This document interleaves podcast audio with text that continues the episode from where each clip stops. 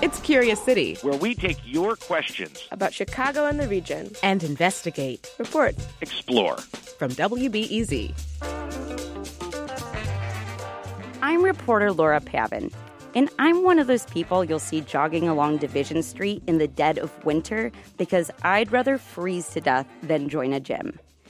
You may also see me veer out into the street to dodge the sidewalk grates.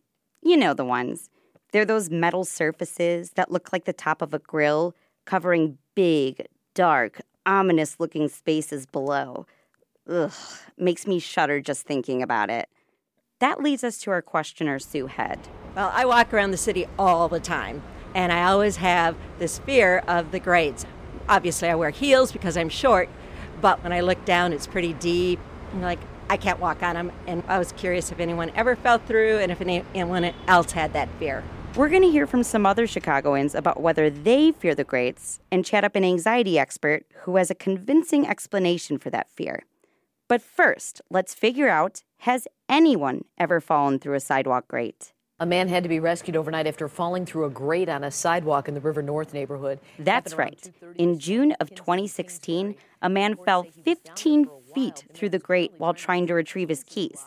The fire department had to rescue him. Not so great, huh? Sorry, guys, the puns are unavoidable here.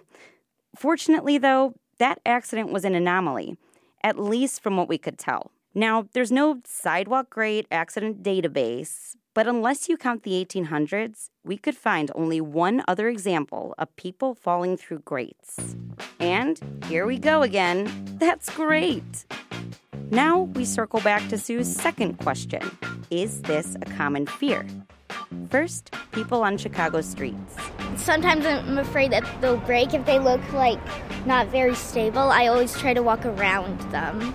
You know, I gotta admit, I do uh, like place my steps carefully.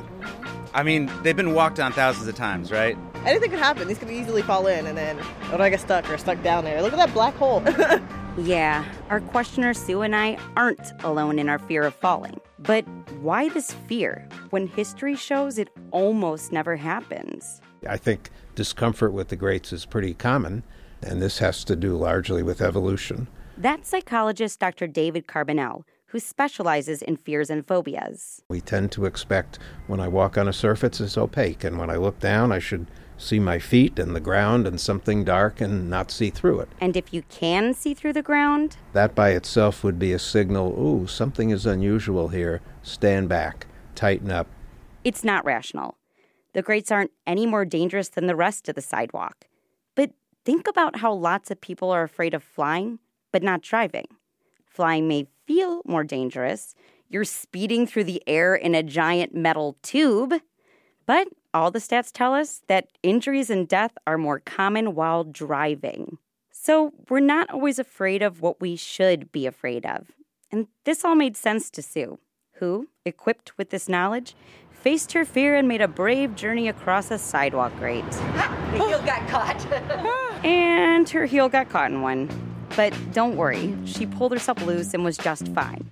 Or, dare I say, great.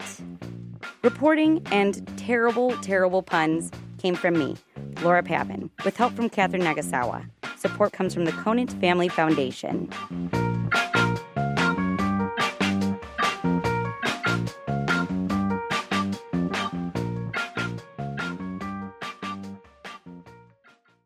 Next time on Curious City, our reporter investigates Chicago's dating scene. Do people date outside their neighborhood or suburb? What's the furthest you yourself have traveled for a date? Oh, the, the furthest I would say maybe like two miles. What about the seasons? So the summer months, you don't want to be cuffed. Being cuffed is like kind of being tied down. How Chicago's dating scene differs or doesn't from other major cities. That's next time on WBEZ's Curious City.